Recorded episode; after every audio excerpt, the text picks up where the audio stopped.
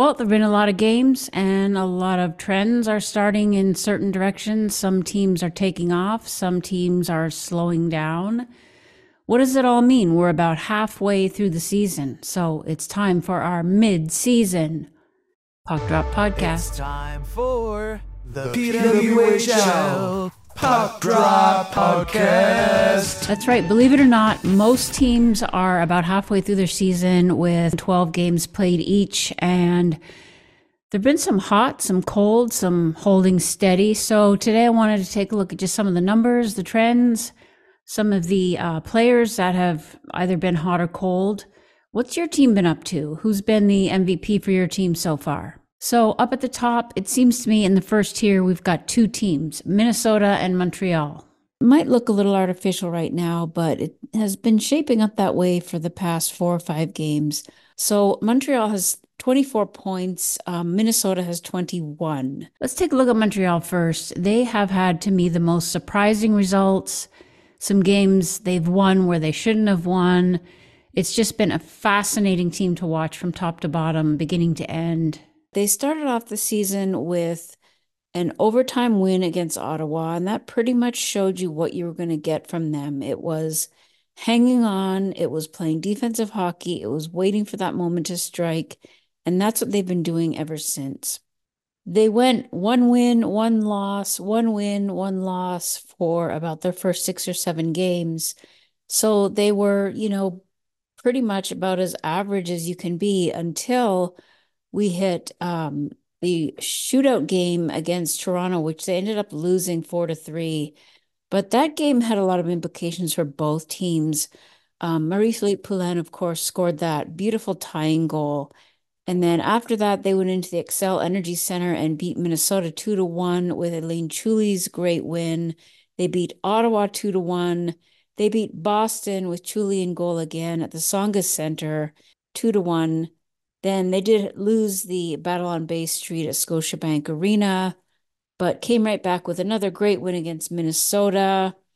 They ended up losing in a shootout to New York. And then their latest game was a statement win in Verdun against Ottawa. So to me, it was that stretch in late January and right into February before the uh, rivalry series break that Montreal started to really start to come into its own. And you definitely have to look at their goaltending as one of the biggest factors. Who thought that Elaine Chuli would be the top goalie right now uh, with a goals against of 1.24 and a save percentage of 0.961? Those are both tops in the league over uh, second place Corinne Schroeder, who does have an amazing save percentage as well, 0.949. But no slouch, and Renee Desbiens, who has played nine games total and has a 923 save percent average and a 2.16 goals against average. So both of them are really playing lights out. And then when you couple that with, of course, Marie Philip Poulin, who has 12 points in 13 games, a nice even six and six, unarguably the best player in the game, and then some great secondary or support scoring at least. Maureen Murphy's been a great surprise, if you want to call it that. Um, she is playing with Poulin, but three goals and seven assists, 10 points for her. And Tereza Vanišová, another great story. She got her second goal in the win against Ottawa. So she's got two goals and eight assists for 10 points as well in 12 games. And you can't call Laura Stacey a sleeper, but with six goals and two assists. I think that's a little more offensive output than we might have expected from her. When you look at Montreal's top scorers, I'm going to kind of do a cutoff of six points in 13 games played. I think that's a good cutoff. And Montreal has six players above that cutoff point. Claire Dalton just makes it with her five goals and one assist. But that is saying something when you've got that many players contributing and Erin Ambrose is the only defender, but with two goals, five assists, seven points in 13 games played, I think that yeah, speaks well for her. So that's been Montreal's trend, kind of a slow build with a bit of a spurt in the middle that has just carried them as they've kind of evened out lately. And joining Montreal in that top tier is, of course, Minnesota, who have been on top pretty much from day one of the league since they went undefeated in their first five games. Um, they did lose in overtime to New York, and then they finally did lose in regulation to Montreal two to one. So if we look at their six point scorers, they have five of them um, Zumwinkle, Pannek, Coyne, Schofield, Taylor Heise, and Lee Stecklein. They did have Susanna Tapani on pace for that. She has five points in her nine games played with um, Minnesota. And of course, she was traded to Boston. So maybe a little bit less than the other teams, but their scoring has been pretty spread out. Um, you've got a lot of players with, you know, in the two, three point range. And of course, they added Sophie Jaques in that trade, who got an assist in her very first game with Minnesota and who I think is going to make a big difference for them on the blue line, especially on the power play. Um, Abby Boreen has been a nice surprise. She has been activated now that Taylor Heise has been placed on LTIR. That allows them to keep Boreen on the active list, and she's been a really, really nice surprise. I think Liz Schepers has been a really strong player for them. Maybe her points um, aren't quite there, but whatever line she's on seems to really be taking off. And Grace Zumwinkle, who we talked about, is I think one of the surprises of the league, although, you know, the hat trick that she got maybe skewed her stats only slightly, but she's been very, very noticeable. She's been driving whatever line she's on, and that's great. And then, of course, since it's me and I'm obsessed with goaltending, um, I'm going to look at the fact that Nicole Hensley and Maddie Rooney are among the league leader, And then, of course, um, I'm going to look at goaltending again as one of the huge factors. Um, I think Nicole Hensley and uh, Maddie Rooney have been definitely underrated, if possible, or at least undermentioned as far as being among the top goalies in the league.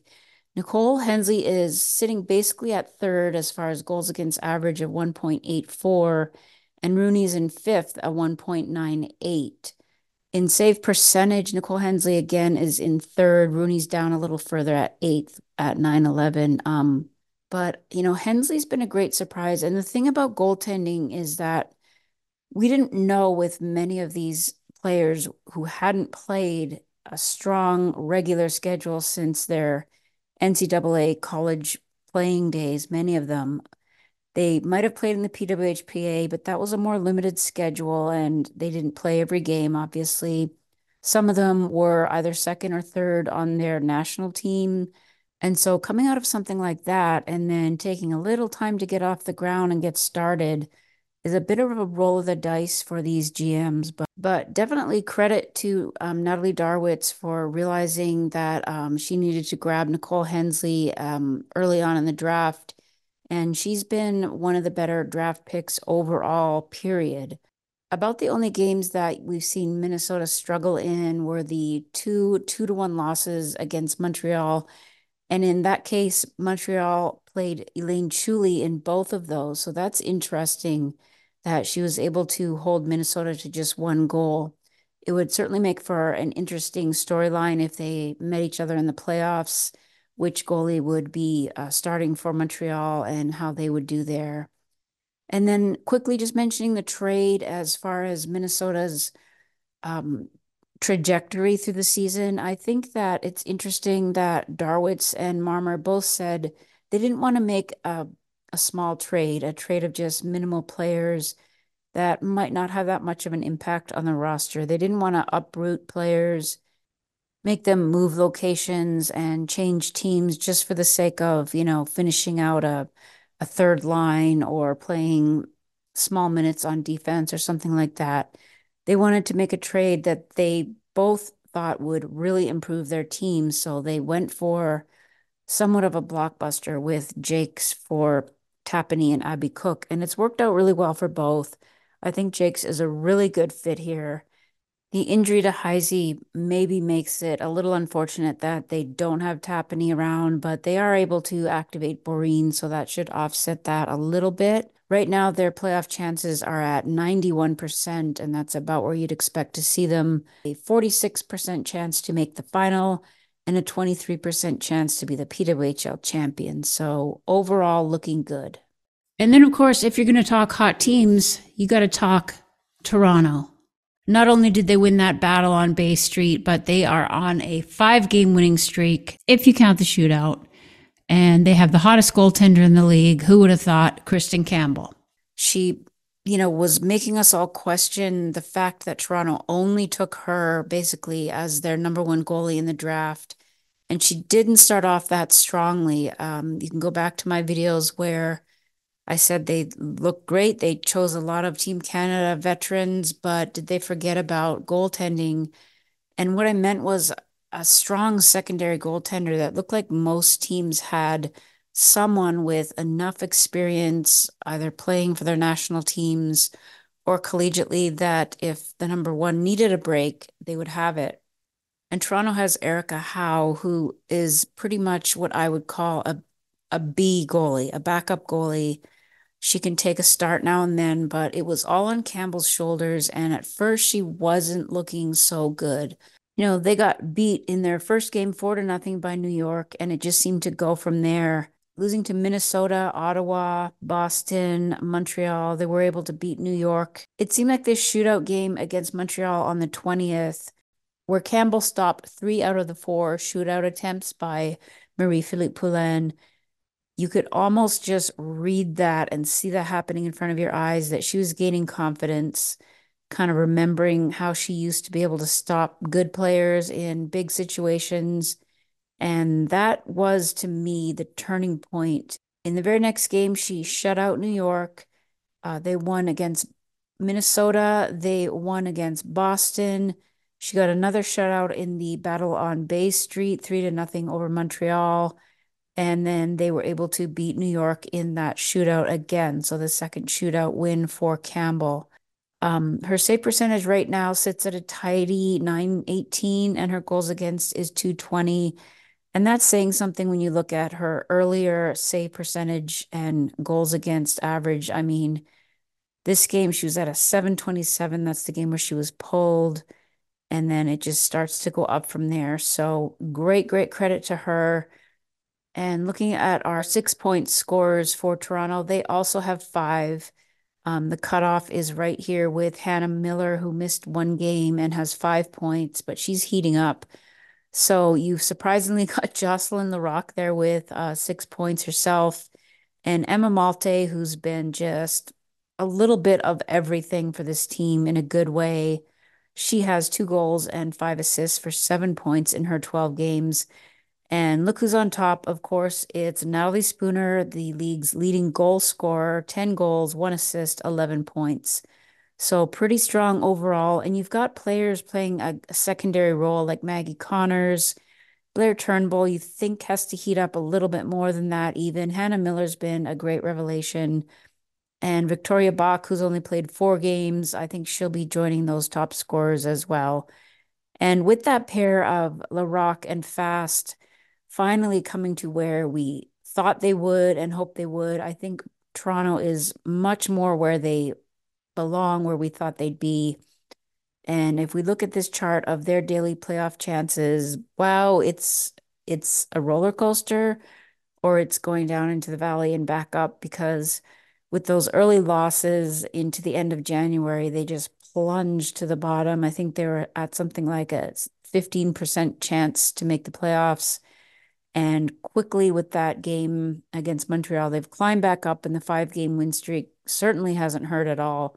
Right now, they're sitting in third with a 73% chance to make the playoffs. And then looking at New York, to me, they are just about what we expected. This is the identity that they seem to have right from the start.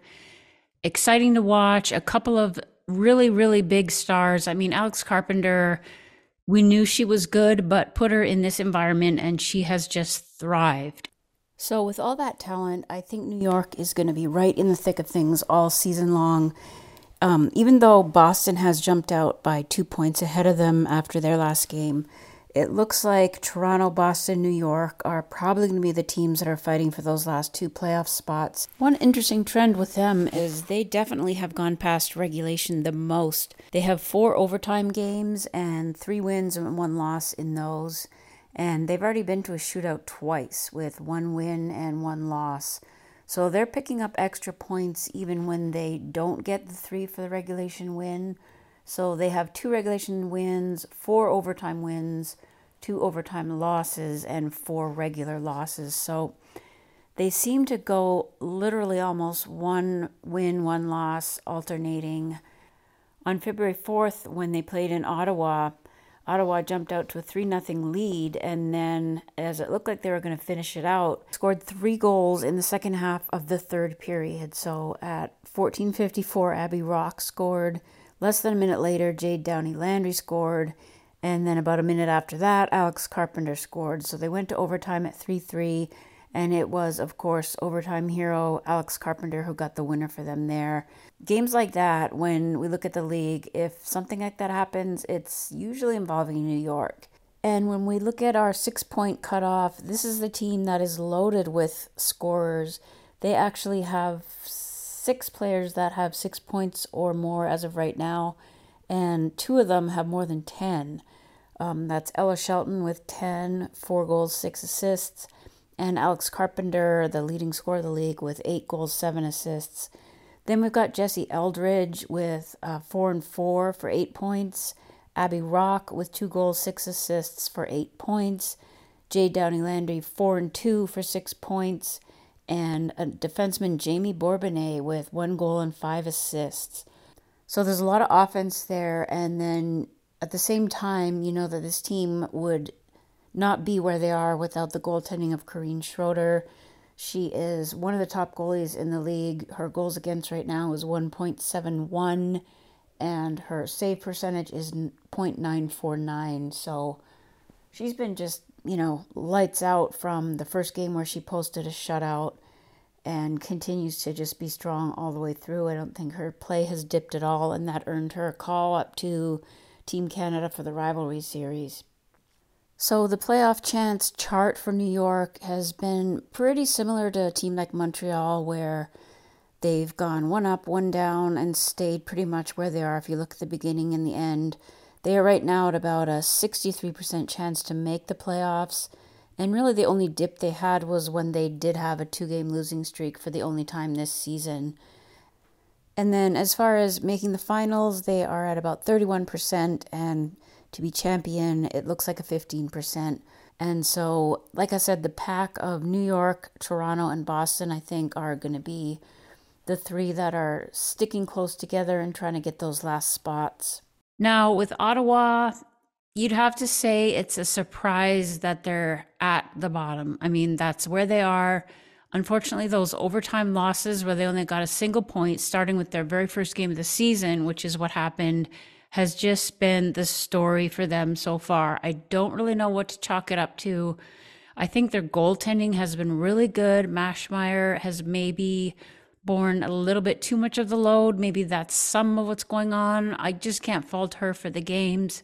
To me, they had the best looking decor, but there have been a little bit of shaky moments for players like um, Jincy Roese and Zoe Boyd. I think Ashton Bell's been really good. Savannah Harmon's been really good. Tejralova's been really good. They obviously had the breakout star in Lexie Adzija, but she's cooled off just a little bit. And for me, actually, their most consistent player, other than Emily Clark, has been Katerina Mrazova. She's just been kind of a wild card that showed up and has just been playing at a strong A minus level, let's call it. I mean, Lexie Adzija went up to A plus. I think now she's back down to a B plus. But Mrazova's just been fun to watch, and so has her Czech teammate uh, Tejralova. And the interesting thing is, with that six point cutoff, Ottawa actually has seven players that would make it. And that's unusual since they're in last place, but it shows you that they've got the offensive firepower. They're just not timing their goals. They're not coming up with big goals. So we basically, if we start at six points, we've got Savannah Harmon and Brianne Jenner both with two goals and four assists. Daryl Watts has six points with her three goals and three assists. Mrazova has six points with four goals and two assists, and so does Gabby Hughes, four goals, two assists. Then we've got seven points for Emily Clark with two and five, and seven points for Lexie Adzija with four goals and three assists. Now, it's notable when you look at the number beside that, that they all have a negative number in the plus minus, and Jenner, Harmon, Watts, and Mrazova are all at minus four. So you can look at that and say, are these important players on the ice when goals are needed and getting scored against?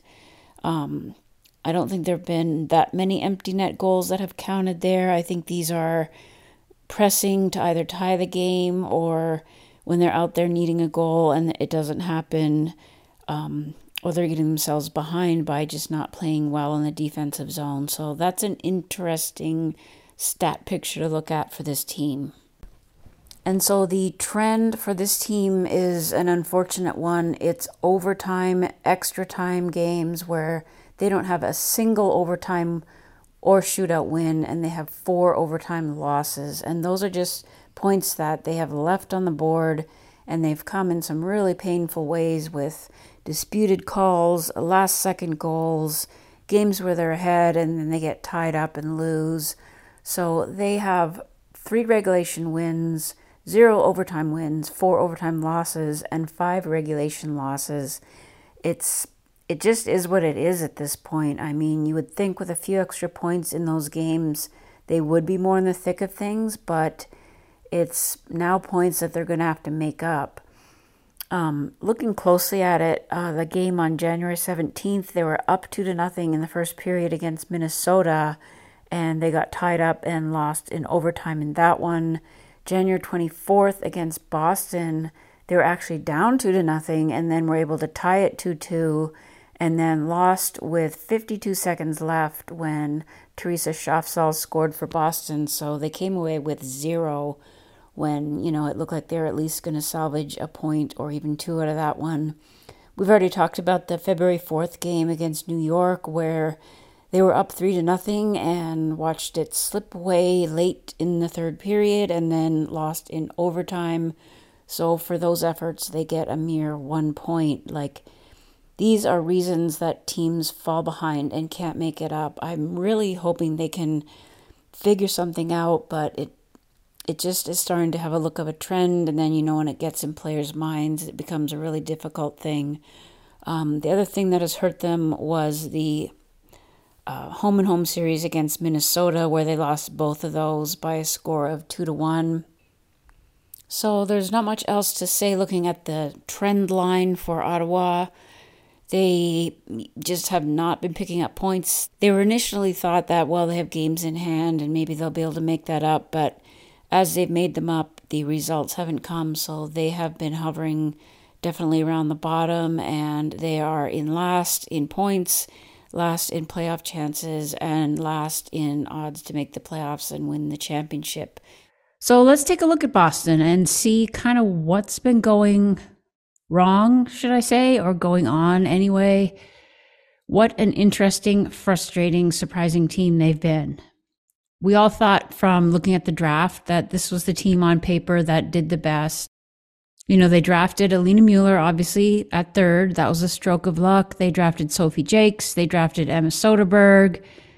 They drafted Jamie Lee Rattray. They already had Megan Keller, Hilary Knight, Aerin Frankel look like one of the best free agent trios going. Why aren't they at the top?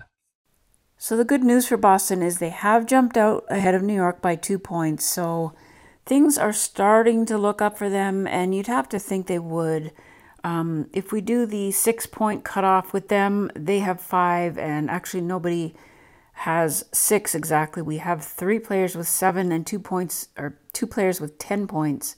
We have Jamie Lee Rattray with two and five for seven. We have Tapani with three and four for seven, and uh, Loren Gabel four and three for seven. And then Alina Mueller has two goals and eight assists for 10 points. And the no doubt team MVP, Megan Keller, a defenseman, three goals and seven assists for 10 points.